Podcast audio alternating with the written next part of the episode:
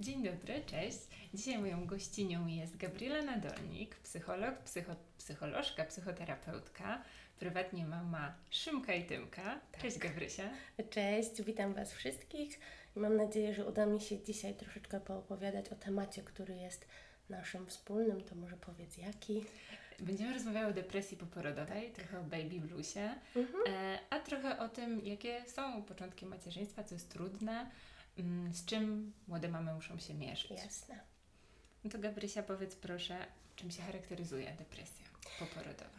E, Ja bym zaczęła od tego, że depresja poporodowa nie jest normą i tak jakby to trzeba sobie e, uświadomić, tak? Że mm, jeżeli ktoś cierpi na depresję poporodową, to depresja jest chorobą, tak? I, i rzeczywiście, jeżeli patrzymy na statystyki, na badania, e, to tak naprawdę tylko e, 10 albo aż 10 do 20% kobiet, które urodziły dziecko, będą cierpieć na depresję poporodową. Depresja poporodowa nie jest fizjologią, nie?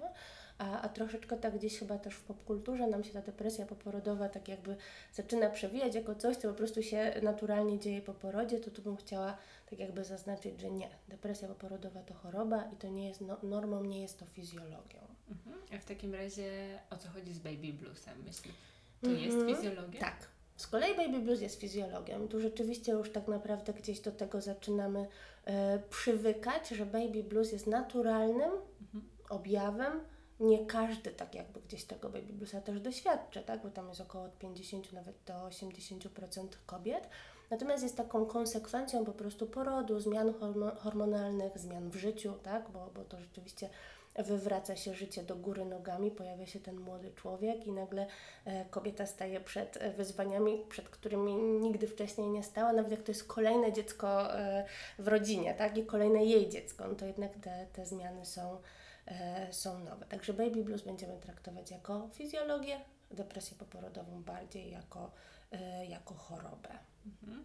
A to jest y, ciekawe, bo ja często słyszę od pacjentek, że spodziewają się, że będzie ciężko, bo, Mhm. bo słyszą y, gdzieś tam z swojego środowiska, nawet y, właśnie z, wśród rodziny, jakieś tam głosy, które mówią, będzie ciężko, przygotuj się, y, czasami się nawet zdarza, wyśpi się na O zapas. tak, tak, szczególnie w ciąży i szczególnie jak się na przykład jest w ciąży i ma jeszcze dodatkowo małe dziecko, to wysypanie, wysypianie się na zapas jest idealną radą, tak? Tak, ale są na to gotowe Mhm. e, te panie, że będzie ciężko, a mimo wszystko później e, słyszę taki feedback. Wiedziałam, że będzie ciężko, ale nie spodziewałam się, że będzie tak. Nie spodziewałam się, że doświadczę Mhm. właśnie tego, że nie spodziewałam się, że będę płakała bez powodu.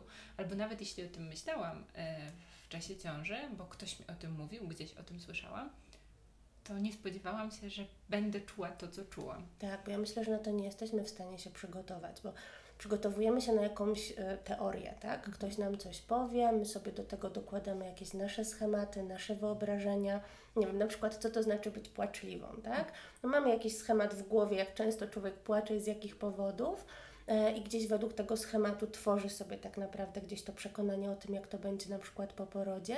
No a potem się okazuje, że jednak ta huśtawka hormonalna, e, płacz dziecka, który jest ciągły, tak, i jest jakimś takim ogromnym stresorem, e, powodują, że my zupełnie nie jesteśmy przygotowane na to, co się z naszym organizmem dzieje, z naszymi emocjami, z naszymi myślami.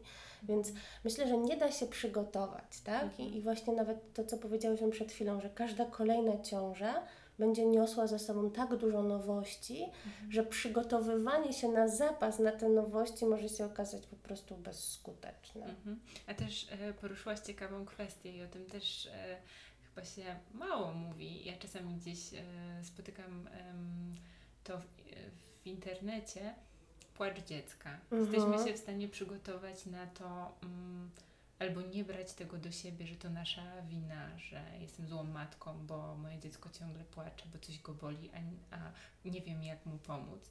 Jesteśmy się w stanie na to jakoś przygotować, stworzyć sobie jakąś taką barierę obronną. Na zapas znowu tak jakby myślę, że nie. Wiadomo, że możemy sobie gdzieś te, te przekonania tak jakby kształtować już wcześniej, tak? Zdobywać wiedzę na ten temat, czytać rzeczywiście, że ten płacz dziecka jest zupełnie czasami neutralny, jest jakąś formą komunikacji, a niekoniecznie wyrażeniem jesteś beznadziejną mamą i Cię nie Mhm. kocham, tak? E, Natomiast rzeczywiście gdzieś tutaj no, nie da się tego zrobić tak, żeby potem w każdej sytuacji rzeczywiście to działało, tak? Jak najbardziej będą się nam uruchamiać przekonania i schematy, które y, nawet nie wiemy skąd się biorą, tak? Bo to jest tak stresująca sytuacja, tak nowa sytuacja, która rzeczywiście nam uruchamia schematy y, bardzo głęboko gdzieś tam uśpione i, i rzeczywiście nie zawsze będzie tak, że my jesteśmy w stanie się ochronić przed tego typu myślami, mhm. szczególnie właśnie jeżeli dotyka nas na przykład depresja poporodowa, tak? Bo gdzieś wtedy takim głównym elementem tych myśli jest takie podkreślanie swojej właśnie beznadziei, bezwartościowości, braku kompetencji. To są tego typu myśli, czyli ja jestem złą matką, nie potrafię się zająć moim dzieckiem, e, nie potrafię sprostać jego oczekiwaniom, zaspokoić jego potrzeb. Także to są bardzo trudne, bardzo krzywdzące myśli, które też mocno wiążą się właśnie z poczuciem winy, tak? Jako główną, jedną z głównych emocji, która e, oprócz smutków depresji poporodowej nam gdzieś tutaj towarzyszy. Mhm. E, czyli gdybyśmy miały um, przedstawić jakieś takie różnice między baby bluesem a depresją mhm. poporodową, wiemy już, że baby blues to fizjologia i możemy być takie rozstrojone emocjonalnie. Tak, labilne emocjonalnie jak najbardziej. Gdzieś te emocje po prostu krążą nam tutaj yy, przez wszystkie po prostu możliwości, jakimi dysponujemy. Czy możemy się śmiać i płakać? Płakać jednocześnie. To jest takie zjawisko, które często mamy opisują. Chyba mhm. sama też je parę razy doświadczyłam, mhm. że człowiek jest smutny i radosny po prostu w tym samym momencie, tak? A jedynym przejawem tego jest po prostu ten płacz, który tak naprawdę staje się wtedy neutralny emocjonalnie i tylko reguluje napięcie, tak? Właśnie, to chciałam zaznaczyć. Tak, że gdzieś ten płacz wcale nie musi oznaczać, że ja płaczę dlatego, że ja jestem smutna, tak? Ja płaczę, bo mam tyle napięcia w sobie, że to jest jedyny sposób na to, żeby regulować układ nerwowy i po prostu płaczę dla samego płakania, tak? Mhm. Co też czasami jest ciężko, ciężkie do zaakceptowania przez środowisko, tak? Mhm. Przez partnera, przez rodziców, którzy widzą tą płaczącą mamę i za wszelką cenę próbują gdzieś tam pomóc, a czasami po prostu trzeba stworzyć mhm. przestrzeń do tego, żeby się wypłakała. Żeby się wypłakała, dokładnie. Tak. Mhm. To tutaj może takim dobrym sposobem jest przygotowanie na to mm, właśnie tego swojego środowiska. Mhm. Skoro sama nie wiem, jak się będę zachowywała po porodzie, to stworzyć taką komunikację przed porodem, że to jest w ogóle świetny pomysł, bo ja myślę, że gdzieś kluczowe tak naprawdę w tworzeniu tego też środowiska wspierającego w różnych sytuacjach kryzysowych, to będzie taka otwarta komunikacja. Na zasadzie my komunikujemy swoje potrzeby mm, bezpośrednio, komunikujemy swoje emocje, budujemy tak naprawdę w jednym i w drugim e, człowieku, tak, czy, czy w moim partnerze, czy, czy w rodzinie, która gdzieś tam mnie otacza, też taki wzajemny szacunek i akceptację dla siebie, taką takie przyzwolenie na to, że my możemy o tych emocjach, o tych potrzebach mówić, co na pewno też pomaga w takiej sytuacji poporodowej, tak? Że ja się nie boję stawiać granic, ja się nie boję być asertywna, tak? Mhm. Ja się nie boję poprosić o pomoc, bo myślę, że to jest też kluczowe. No i niestety przy depresji poporodowej też jeden z dużych problemów, że mamy nie chcą prosić o pomoc, bo to gdzieś w ich tak jakby mm, tutaj ciągu logicznym będzie potwierdzało to, że one sobie nie radzą. Więc one za, za wszelką cenę próbują tak jakby tę odpowiedzialność jeszcze zwiększyć i, i, i na sobie położyć, gdzieś właśnie zapominając, że to środowisko też jest po to, żeby właśnie takiego wsparcia udzielać, też fizycznego, na przykład, nie wiem, umyć naczynia w zlewie, odkurzyć mm, podłogę, tak? To nie jest tylko pomoc przy dziecku, to jest mhm. pomoc w ogóle tak jakby gdzieś taka środowiskowa. To ja tutaj e, mam dwie wstawki, mhm. e, właśnie dotyczące doświadczeń moich pacjentek. Okay. E, jedna, mm, a to akurat nie, nie pacjentka, ale moja znajoma, powiedziała, że coraz więcej się mówi o depresji e, poporodowej i fajnie, ale nie mówi się o presji społeczeństwa. -hmm. I mhm. może to tak jest czasami, że kobiety też się boją prosić albo nie decydują e, poprosić kogoś o pomoc, bo mają z tyłu głowy, ok, teraz poproszę, to, to się zacznie znowu lawina naciskania na mnie, bo powinnaś to, bo powinnaś tamta. Takie I... otworzenie też drzwi tym wszystkim złotym radom, Dokładnie. które się gdzieś tam e, w środowisku e, zaczynają pojawiać. Tak? No to myślę, że presja środowiskowa jest przeogromna tylko trzeba sobie odpowiedzieć na pytanie, kto tą presję nakłada. Czy to rzeczywiście nakłada środowisko, czy trochę my same sobie tą presję nakładamy. E, no trochę karmiąc się różnymi wizjami tego, jak to macierzyństwo ma wyglądać, tak? Mm. No tutaj paradoksalnie to źródło informacji w postaci Instagrama, tak? Mm. No to z jednej strony rzeczywiście może nam troszeczkę przed porodem pokazać, jak pięknie może być, tak? Ale może stać się źródłem ogromnej frustracji po porodzie, tak? tak? Gdzie my oglądamy te wszystkie różowe, kolorowe buziaczki maluszków, tak? Uśmiechnięte mamy, no a same czujemy się zupełnie, zupełnie inaczej, nie? Mm, dokładnie. Hmm. Ja bym, no okej. Okay. Proszę, proszę. Nie, bo tak jeszcze myślę, że nam to pytanie gdzieś umknęło tak e, a propos tej go baby bluesa i tej depresji poporodowej, bo e, oprócz tego, że tej normy, tak fizjologia gdzieś tam i, i, i, i choroba, to myślę, że warto też zwrócić uwagę na to, że objawy się troszeczkę inaczej utrzymują. To jest taka też jako, y, ilościowa i jakościowa różnica między tymi dwoma jednostkami, takie nazwę roboczo, tak? Mm E, gdzie przy Baby Bluesie mamy charakterystyczne to, że te objawy są samoograniczające się, czyli one się pojawiają, ale one osiągają jakieś takie maksimum, ten punkt kulminacyjny i one się stopniowo zaczynają obniżać. I to też jest w miarę ustrukturyzowany czas, tak? I też w miarę się to o tym oficjalnie mówi, że gdzieś ten taki punkt kulminacyjny to jest czwarty, piąty dzień po porodzie i te objawy powinny około dziesiątego dnia po prostu zaczynać się stabilizować. Przy depresji poporodowej jest zupełnie inaczej. My tak naprawdę nawet do czwartego, a nawet w niektórych źródłach do szóstego tygodnia możemy rozwijać te objawy. One cały czas rosną, one się utrzymują na naprawdę wysokim poziomie, dostarczając nam cierpienia, dostarczając takiego rozregulowania we wszystkich obszarach życia. I właśnie ten brak tego samoograniczenia się tych objawów nam się tutaj e, pojawia.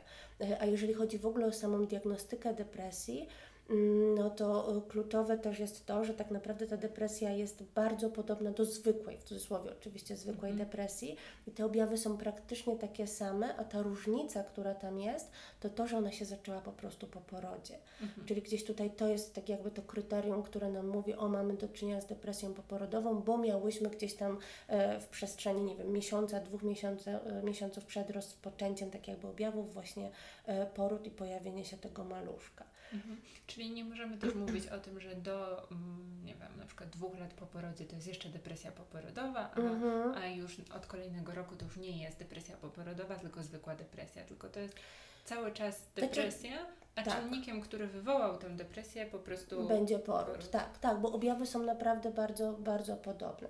No i tu też kluczowe jest to, że diagnozę depresji może postawić lekarz, tak, mhm. więc my tu mamy, e, tak jakby, żeby mówić, że ktoś jest chory na depresję, ma diagnozę lekarską, najlepiej psychiatryczną, tak, mhm. żeby tu rzeczywiście specjalista się na ten temat wypowiedział, Mm, na przykład ja z perspektywy psychologa, psychoterapeuty, my zawsze taką mm, roboczą diagnozę robimy, tak? Natomiast no, ona jest ściśle określona jako diagnoza psychoterapeutyczna, czyli pod kątem terapii tego, co będziemy e, tak naprawdę gdzieś w tej terapii e, robić. Natomiast żeby to była diagnoza taka nozologiczna, musi ją e, psychiatra gdzieś tutaj nam e, dać. Mhm. E, a powiedz w takim razie, jak powinna wyglądać taka droga i co powinno zwrócić uwagę mhm. najbliższego otoczenia. Um, I może gdzieś tam jakby nasunąć taką myśl, że może powinniśmy działać, może w jakiś sposób powinniśmy tej osobie, u której podejrzewamy, w cudzysłowie podejrzewamy, gdzieś tam obserwujemy jakieś zmiany, jak możemy jej pomóc, um, czy zasugerować, że może warto zwrócić mhm. uwagę, może warto udać się do specjalisty? Znaczy tak, jeżeli chodzi o to, co możemy obserwować, tak, co będzie zapalało tą e, lampkę taką ostrzegawczą, że tutaj coś jest nie tak, no to przede wszystkim właśnie gdzieś to nie samo ograniczanie się objawów, tak, czyli mamy do czynienia z dziewczyną, która e, jest po porodzie i gdzieś rzeczywiście pojawia się ta labilność emocjonalna, pojawiają się nam te myśli, tak, związane z takim poczuciem bezradności, beznadziei, bycia złą mamą, e, niedostosowywanie się do jakichś tam standardów, które, e, które istnieją, taka labilność emocjonalna, że gdzieś rzeczywiście nam te emocje skaczą, ale to się nie zmienia, tak, to się nie samo ogranicza, to się nie zmniejsza, to jest rzeczywiście jakieś takie mocno nasilone. E, jakaś taka płaczliwość, drażliwość, tak? Tych, e, brak apetytu, e, brak chęci wstawania z łóżka, tak? brak takiej siły, aktywności. Więc to są te wszystkie objawy, które generalnie powinny nas tutaj zaniepokoić, tak? E, nas jako kobiety, które tak jakby e, są po tym porodzie, ale też to środowisko, które obserwuje, bo mama nie zawsze jest w stanie rzeczywiście te wszystkie rzeczy wyłapać, nie zawsze jest w stanie się gdzieś tutaj zorientować, co będzie normą, a co nie będzie normą i kiedy na przykład, te, szczególnie przy tak ogromnym zmęczeniu, jakie jest zaraz po porodzie, E, co jest na przykład wynikiem tego zmęczenia, tak? a co rzeczywiście zaczyna nam odbiegać od, e, od normy. No i tu środowisko ma e, przede wszystkim taką rolę, żeby komunikować, tak? I, to, co mówiłyśmy przedtem, tak? Jak się nam uda stworzyć rzeczywiście taką, albo jesteśmy w takiej relacji, która jest rzeczywiście relacją opartą na takiej otwartej komunikacji, no to możemy wprost powiedzieć, co nas niepokoi, tak? Ja myślę, że tu kluczowe to jest rozmawiać, rozmawiać i rozmawiać, tak? Mm. I rozwiewać wątpliwości zarówno po stronie właśnie tej y, osoby, która to obserwuje, jak i po stronie tej osoby, która to czuje, czyli nie bać się pytać, y, szukać tej pomocy, czytać, tak? E, no i przede wszystkim skonsultować się ze specjalistą, udać się do psychologa, do psychoterapeuty. Jeżeli rzeczywiście czujemy, że nie dajemy rady, to nawet do psychiatry, tak? Mhm. Bo gdzieś to leczenie tej depresji, no depresja jest chorobą, my sobie to musimy zaznaczyć, tak? Więc wymaga leczenia. Jakie to będzie leczenie? To już jest dostosowywane do, e, do, do jednostki i, i zależne od tego, jakie mamy objawy, jaką mamy natężenie i nasilenie objawów no ale mamy też pełen repertuar leczenia, tak? Mamy psychoterapię, mamy psychoedukację, mamy psychofarmakologię, tak? Bo kobieta y, karmiąca piersią może i czasami musi brać y, leki psychiatryczne, tak? To też mhm. myślę, że warto sobie gdzieś tutaj zaznaczyć. Mhm. A wiesz, jeszcze nasunęło mi się takie pytanie, bo mhm. myśląc o depresji poporodowej, zazwyczaj myślimy o kobietach. A co z panami? To jest ciekawe, bo mężczyźni też mogą cierpieć na depresję poporodową. No I mówi się, że około 10% mężczyzn tą depresję poporodową będzie tak jakby gdzieś tutaj rozwijało. Natomiast różnica jest trochę, co prawda to trochę nietrafiona nazwa, tak, no bo oni nie rodzili, więc y, generalnie tutaj nie to jest przyczyną, tak, nie to jest powodem. Natomiast gdzieś właśnie taka obecność tego epizodu porodu partnerki, czy tam pojawienia się dziecka, rzeczywiście tutaj może powodować, że około 10% mężczyzn będzie tego typu objawy też nam tutaj generowało. Trochę później, bo tak się mówi, że między trzecim a szóstym miesiącem od pojawienia się maluszka. Mhm. Natomiast też może być spadek nastroju, apatia, rozdrażnienie, poczucie bycia, poczucie bycia niewartościowym, niewystarczającym dla partnerki, dla dziecka. Także dokładnie ten sam repertuar myśli, emocji i i, odczuć może im towarzyszyć. Mhm. Czyli po porodzie nastawiamy się na obserwację nie tylko siebie, mhm. nie tylko na to, że otoczenie obserwuje nas, ale że my również obserwujemy otoczenie. Taka troska, dokładnie. Myślę, że tutaj dobrym słowem jest troska. Troska Dziękuję. o siebie, troska o, o właśnie tych ludzi, którzy są wokół mnie. Nie tylko o maluszka, wiadomo, że tutaj jest y, dużo procent uwagi na tego malucha y, gdzieś y, skupione, natomiast rzeczywiście taka wzajemna troska o siebie. Mhm super, bardzo, bardzo Ci dziękuję. Cieszę się, że poruszyłyśmy tę kwestię panów, bo, mm -hmm. bo to też tak, oni są tacy istotne. Czasami pomijani w tym całym procesie, tak, a przecież są no, tak samo ważni. Nie? Dokładnie. A powiedz takim razie, czy są jakieś sposoby, e, dzięki którym możemy się przygotować, albo nawet nie tyle przygotować, bo mm -hmm. to już mhm. mówiliśmy, ale zapobiegać powstawaniu depresji, pojawieniu się depresji? No i to jest bardzo trudne pytanie, bo teoretycznie nie można powiedzieć, że można temu zapobiec, tak? Na pewno są pewne czynniki, które będą e, tutaj predysponowały kobietę do tego, że na taką depresję poporodową może zapaść. Co to są za czynniki? Na przykład e, historia chorób psychiatrycznych w tle, tak? Właśnie jakieś e, epizody depresji, zaburzenia lękowe, e, tak samo w rodzinie, historia chorób, w ogóle depresji poporodowej w rodzinie, tak? Czyli mama, babcia gdzieś tam zmagały się z jakimiś trudnościami takimi emocjonalnymi po porodzie, więc to na pewno. Mm, są też takie różne czynniki środowiskowe i na przykład na nie już mamy dużo większy wpływ, tak? E, bo nawet się mówi o tym, że nie wiem, konflikty w pracy, trudna sytuacja taka też ekonomiczna może powodować, że e, gdzieś ten e, czynnik ryzyka jest wyższy, tak? Czyli tutaj zapewnienie sobie takiego spokoju, tak, gdzieś poukładanie tych wszystkich spraw przed porodem, no może w jakimś tam stopniu nas zabezpieczać, no ale na pewno nie w 100%, tak. Mhm. To środowisko, które wspierające jest, ta otwarta komunikacja, tak, tego typu rzeczy, jeżeli nie ma ich, brakuje, no to mogą być czynnikami, które gdzieś tutaj będą powodowały pojawienie się tej depresji poporodowej i z kolei właśnie gdzieś chcemy zapobiegać, no to twórzmy tak jakby gdzieś dbajmy o tą relację też, też wcześniej. E, więc myślę, że możemy podzielić po prostu na rzeczy, na które mamy wpływ, tak, i na tym się rzeczywiście możemy skupić, ale też z takim przekonaniem, że to mm, ok, robimy to dla zdrowia, tak, skupmy się na zdrowiu, a nie na chorobie, tak, jeżeli choroba rzeczywiście się pojawi, no to wtedy będziemy się skupiać na jej leczeniu, żeby też nie przewidywać, tak, że na pewno to mnie e, gdzieś tutaj dopadnie, to mnie e, będzie czekało, no bo to też nie pomaga tak naprawdę nam e, przechodzić przez ten trudny okres. Mhm. A wspomniałaś już o procesie leczenia, o mhm. tym, że konieczna jest konsultacja ze specjalistą. Mm, a powiedz, jak to jest właśnie z farmakoterapią? Mhm. E, wspomniałaś, że są różne środki, że czasami trzeba e, tak. je włączyć. I rozumiem, że decyduje o tym psychiatra? Tak, tylko i wyłącznie. Tutaj, jeżeli chodzi o farmakoterapię, to jedyną osobą uprawnioną do tego, żeby taką farmakoterapię zastosować, jest lekarz. Najlepiej, gdyby to był lekarz psychiatra, który gdzieś rzeczywiście pracuje z kobietami E, czy w ciąży, no bo wiadomo, że e, kobiety w ciąży też mają różnego rodzaju zaburzenia e, i, i mogą cierpieć na depresję, na zaburzenia lękowe, więc na pewno taki specjalista, który gdzieś tutaj ma doświadczenie też w tym temacie takim okołoporodowym, będzie tutaj na wagę złota, ale każdy psychiatra tą wiedzę powinien posiadać.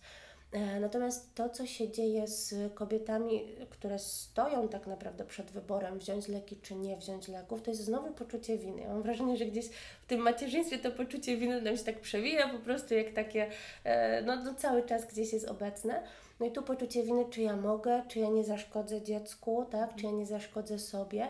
No i rzeczywiście temat jest o tyle trudny, bo y, też no, kobiety w ciąży, kobiety, które urodziły, mało biorą udział w badaniach e, klinicznych nad mhm. lekami, tak? Więc ciągle jest ta jedna niewiadoma, tak? Czy mhm. są bezpieczne, czy nie są bezpieczne. Natomiast no, są leki, które są zakazane i wtedy wiemy, że po prostu nie żadne, żadne z tych.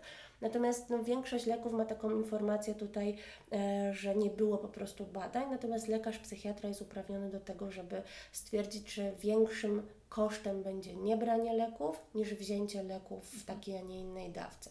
Także tutaj też ogromne zaufanie do, do psychiatrów i dbanie o to zaufanie, żeby gdzieś e, z tego poczucia winy troszeczkę też schodzić. Mhm. A zdarza się na przykład, że taka kobieta przychodzi do gabinetu psychoterapeuty mhm. i wydaje mi się, że mimo, że obraz psychiatry w naszym społeczeństwie się zmienia, to czasami jednak wydaje mi się, że w ogóle ludzie czują opór przed wizytą psychiatry i zdarza się, że taka pani trafia do psychoterapeuty, ale mhm. nie chce iść do psychiatry i wtedy w gabinecie terapią też e, tak. może znaczy, działać? Jak najbardziej e, tutaj psychoterapia jest takim, no psychoterapia w ogóle jest metodą leczenia, tak? Jeżeli chodzi o zaburzenia depresyjne, to największą skuteczność na pewno, e, największą skuteczność ma połączenie tak jakby i farmakoterapii, i psychoterapii ze sobą. Mhm. Mm, jeżeli rzeczywiście jest taka sytuacja, że pacjentka jest w mojej ocenie wymagająca włączenia też farmakoterapii, to po prostu skupiamy się w tych pierwszych, tak naprawdę, na tych pierwszych spotkaniach, w tym pierwszym kontakcie, nad, rozpracowaniem tych myśli dotyczących tego, dlaczego ja się boję do psychiatry iść, tak? Mhm. I gdzieś tutaj pracujemy nad, sprawdzamy, czy tam nie ma zniekształceń poznawczych, czy tam nie ma jakichś lęków, tak? Mm, I czy gdzieś w tym temacie tak naprawdę nie możemy popracować. I bardzo często udaje się tak jakby tutaj e, pójść do tego psychiatry i przełamać te pierwsze lody i wtedy podjąć taką racjonalną decyzję opartą na faktach, a nie na tych negatywnych schematach, żeby na przykład połączyć jedną formę leczenia z drugą. Mhm. A powiedz, czy możemy mm, określić, oszacować jakiś taki czas, kiedy spodziewamy się remisji? Choroby? Znowu trudne pytanie. Znowu bardzo indywidualna kwestia, tak? Bo y, myślę, że nikt nie weźmie odpowiedzialności za, za stwierdzenie takie, y, ile to ma trwać, ile to powinno potrwać. bo to zależy od tego, jak jest nasilona depresja, od tego, jakie są objawy, jakie mamy też zasoby w postaci na przykład cech osobowości, tak? E, jakie mamy zasoby w postaci środowiska wspierającego, z jakich e, interwencji takich psychoterapeutycznych korzysta osoba, która e, na tą depresję choruje, więc czy właśnie nie, wdrożona jest farmakoterapia na przykład, tak? Więc tutaj no jest sporo takich, takich rzeczy, które są niemierzalne, więc też ciężko jest powiedzieć, kiedy taka remisja może nastąpić.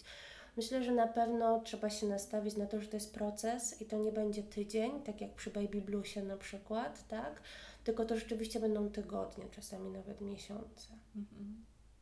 Natomiast jeżeli rzeczywiście jest dobry kierunek, tak jakby leczenia, to też nie jest tak, że cały czas ten poziom nasilenia jest taki bardzo wysoki i uniemożliwiający funkcjonowanie, tylko taka ulga przychodzi naprawdę bardzo, bardzo szybko w momencie, kiedy my jesteśmy w stanie skonfrontować tak naprawdę te nasze myśli negatywne, te schematy zniekształcenia poznawcze z rzeczywistością, kiedy otrzymamy wsparcie, będziemy się czuć zaopiekowani.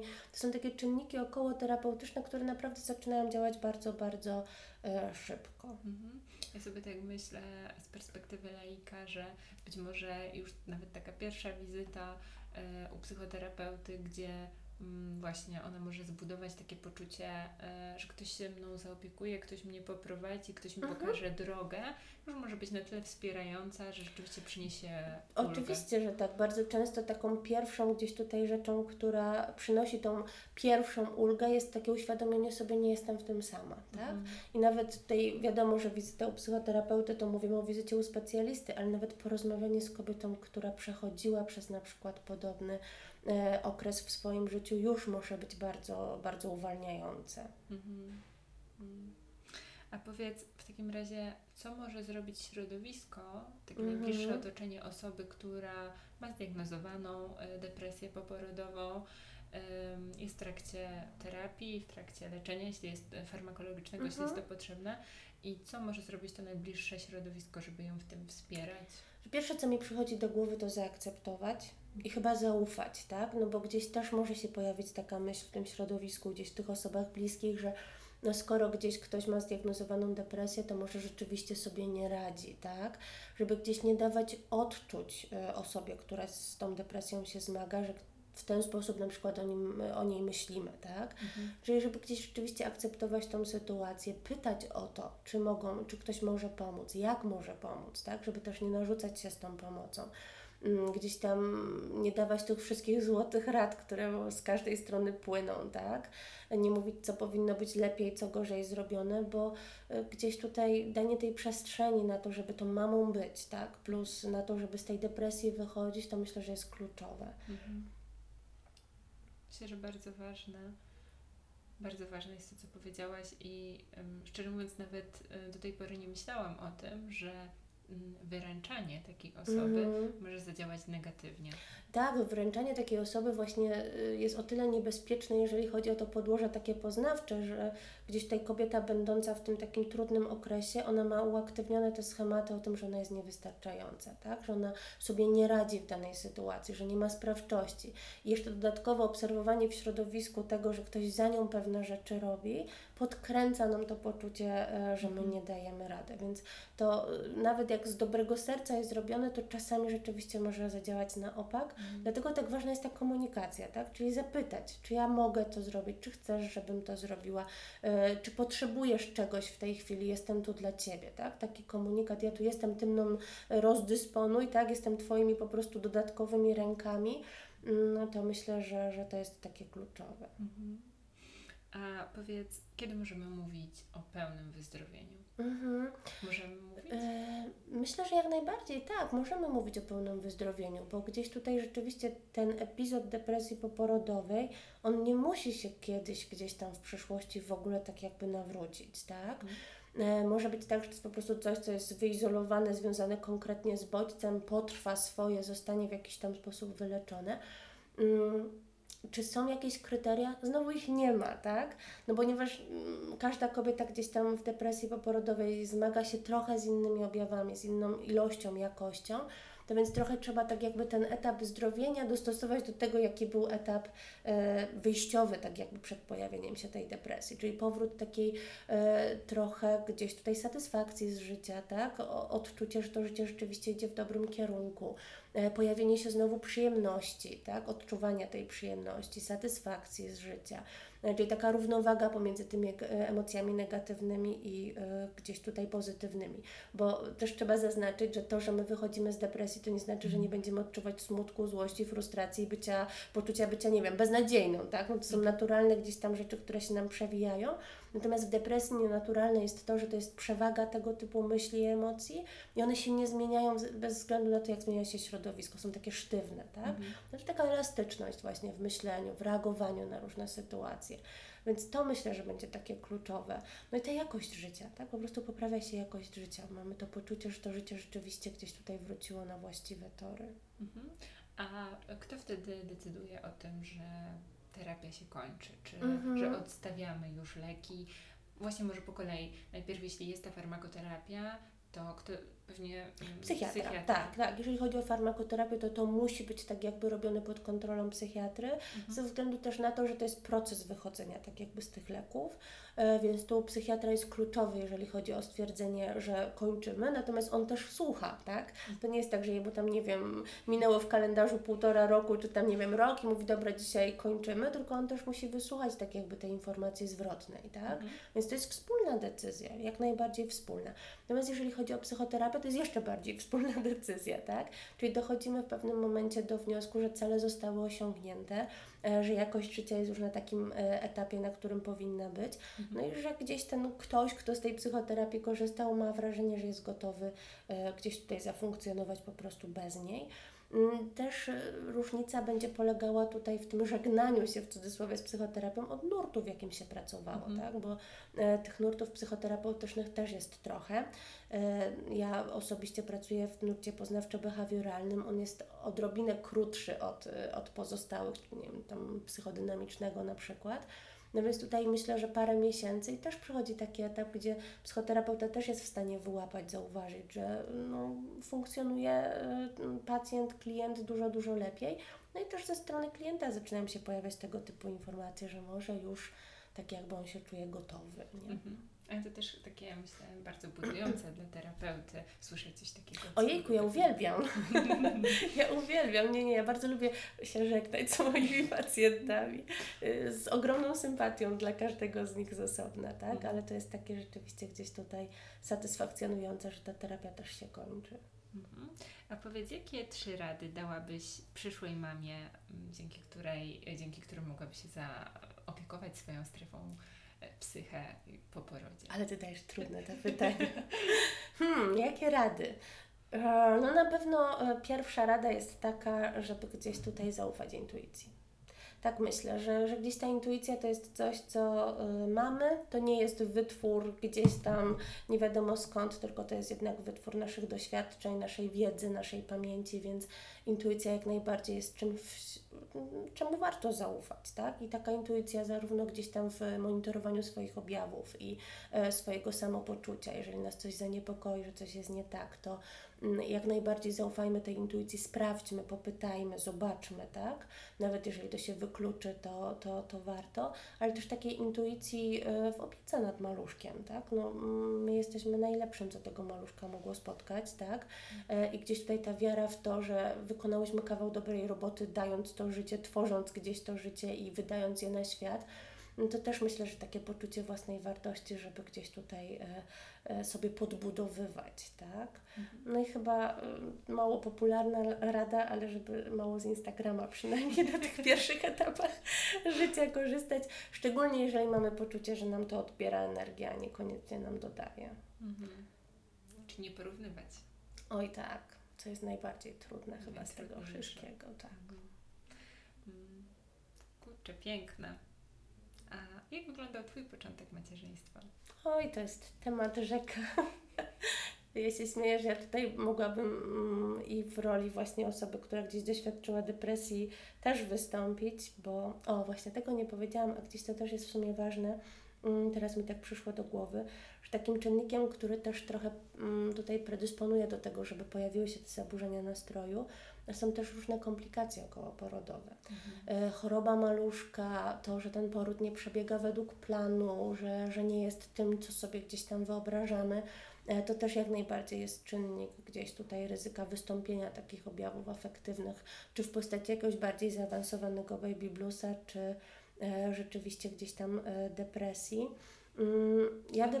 Wiesz, mhm. przepraszam, za moment jeszcze wrócimy do tego tematu Twoich początków macierzyństwa, ale myślę, że to jest szalenie trudne. Już w czasie wcześniejszych rozmów gdzieś tam poruszałam tą, tą kwestię i dziewczyny o tym mówią, bo um, rzeczywiście przekazywana jest taka informacja, żeby sobie nie planować porodu, e, za mhm. bardzo nie wyobrażać, jak to będzie, nie mieć jakichś takich. Um, właśnie nie układać wyobrażeń, tych, tak? tak? Gdzieś tutaj takich e, ścisłych, sztywnych, jak tak, to ma wyglądać. Idealnego planu, bo wystarczy, że jeden z tych elementów pójdzie nie tak i nasz świat się wali, mhm. bo to nie tak miało być. Nie jesteśmy na to gotowe, prawda? Tak, Gdzieś tutaj tak. przygotowywałyśmy się na coś zupełnie, zupełnie innego. Tak, i takie właśnie poczucie obwiniania mhm. się. Znowu poczucie winy. Wracamy tak. do tego samego tematu. Więc myślę, że to jest bardzo trudne, żeby jednocześnie wiemy, że nie powinnyśmy tego robić, a z drugiej strony wydaje mi się, że poród jest trochę idealizowany. Znaczy, wiesz co, ja myślę, że my też tego potrzebujemy wbrew pozorom, no bo to jest tak abstrakcyjne doświadczenie, że gdzieś tutaj mamy wrażenie, że stworzenie na przykład takiego mini mikroplanu, tak, nam troszeczkę gdzieś e, to doświadczenie ułatwi, tak? Jakoś nas e, poprowadzi krok po kroku. Myślę, że to jest takie trochę zachowanie zabezpieczające, które gdzieś nam daje to poczucie bezpieczeństwa w danej chwili. No ale to co mówisz, może się okazać, że to zamiast nam pomóc, tak, w pewnym momencie po prostu gdzieś e, doprowadzi do tego, że będzie gorzej. Mhm. No właśnie.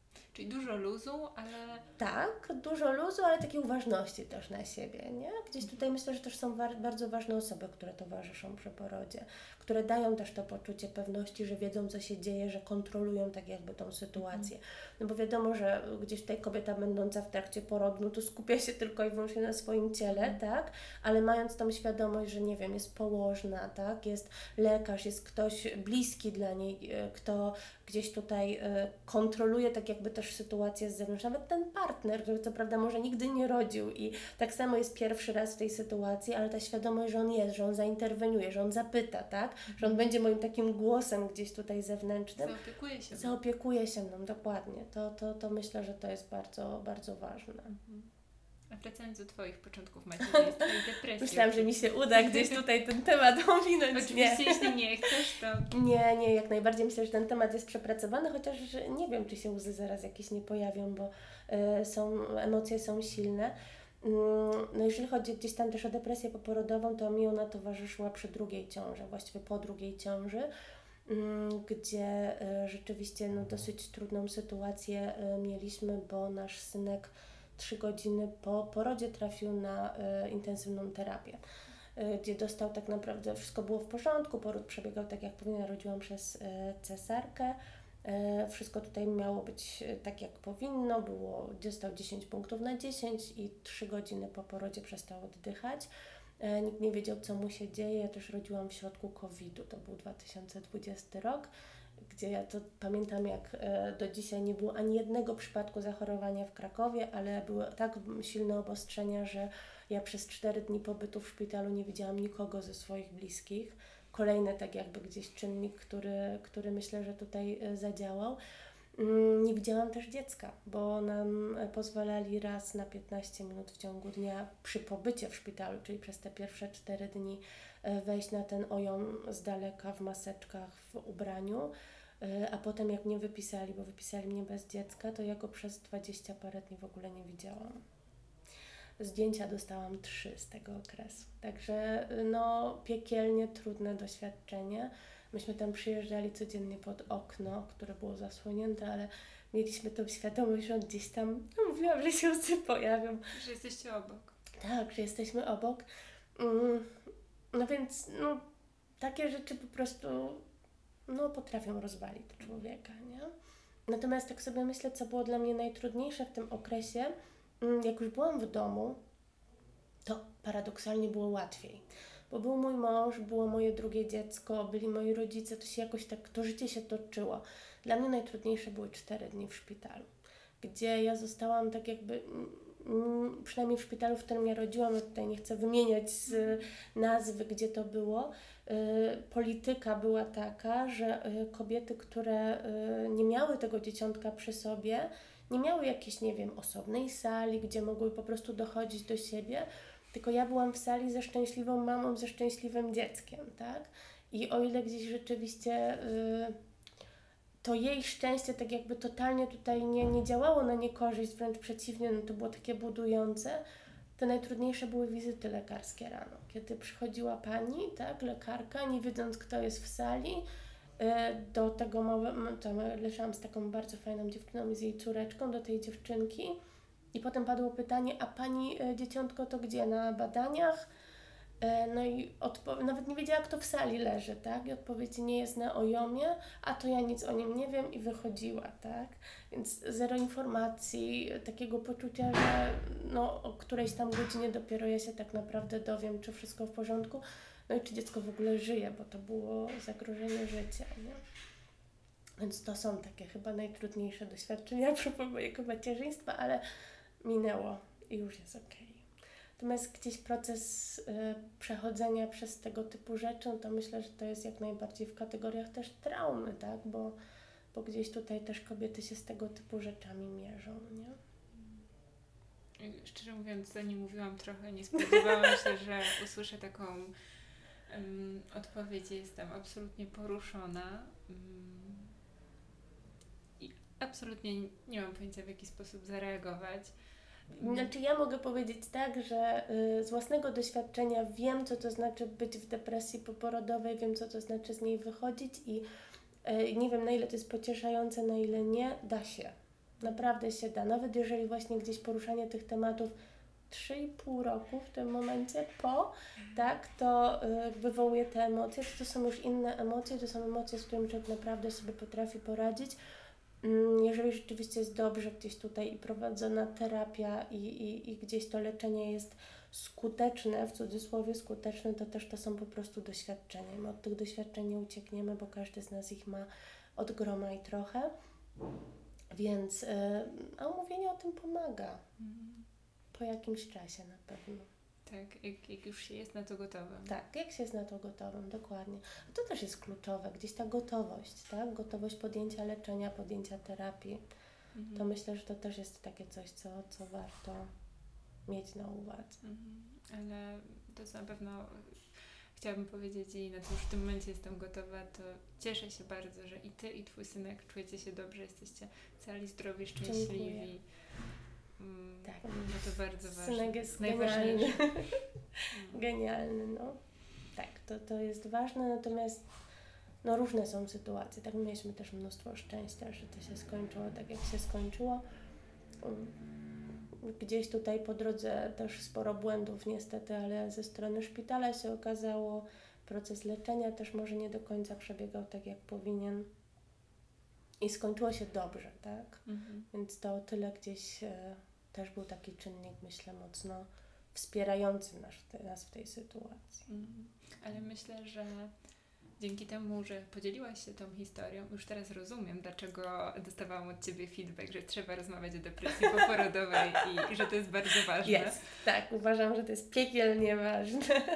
Tak, e, ale mm, myślę, że to też jest taki przykład, tego, że można być specjalistą w jakiejś dziedzinie, można być świadomym wszystkiego, co się dzieje, co się mhm. może wydarzyć, a mimo wszystko można zachorować. Oczywiście, że tak. To, to jest totalnie tak jakby bycie specjalistą, bycie gdzieś, nie wiem, nawet najlepszym w jakiejś dziedzinie nie, nie będzie nas chronić, tak, w żaden sposób. Stąd też to pytanie o to, jak zapobiegać.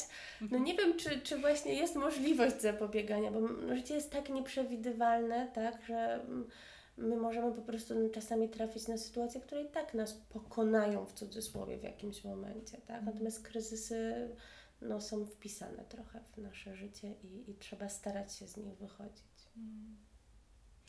Bardzo Ci dziękuję za rozmowę. Ja Tobie też. to była bardzo ważna, bardzo trudna momentami rozmowa. Trudna, tak. Bar- myślę, że myślę, że wiele kobiet gdzieś tam mm, no może uronią łzę, a może pomyślą, po prostu będą nas przytulały, słuchając Tak. tego, co, mm, co Ja się bardzo cieszę i bardzo Ci dziękuję za zaproszenie, bo e, też było dla mnie ważne, żeby móc to powiedzieć na głos, żeby gdzieś rzeczywiście móc się też wypowiedzieć na ten temat. Szczególnie właśnie, że mam wrażenie, że ta opieka okołoporodowa, psychologiczna, no wymaga jeszcze wiele do zmodyfikowania, tak, że, że nie zawsze to jest tak, jak powinno wyglądać, a sytuacje są naprawdę od traumatycznych po bardzo szczęśliwe, tak? Mhm. Ale czasami z, tym, z tą radością po, po porodzie też potrzebujemy sobie jakoś poradzić. Poradzić. Tak. Mhm.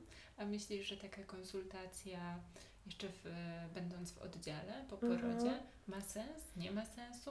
Bo Myślę, że ma. Ja wtedy nie skorzystałam z takiej możliwości, mimo że ona mi została dana, e, ze względu na to, że ja e, miałam takie odczucie, że ja potrzebuję czegoś zupełnie innego. Tak? Ja bym, miałam te, nie wiem na ile to jest teraz kwestia po prostu e, też perspektywy czasu i czy to była dobra decyzja, czy to była zła decyzja. Ja bardzo potrzebowałam wrócić do bliskich, tak? Mhm. Po prostu z kimś porozmawiać i a to, co mnie ratowało, to po prostu możliwość e, bycia cały czas na stałym łączu na kamerkach, tak? I, i gdzieś po prostu poczucia, że, że, że gdzieś ten ktoś bliski, mój mąż, mój drugi synek, e, cały czas wtedy ze mną są. E, nie byłam gotowa na rozmowę o tym, tak? Mhm. To, to nie był ten moment, kiedy ja chciałam w ogóle o tym rozmawiać.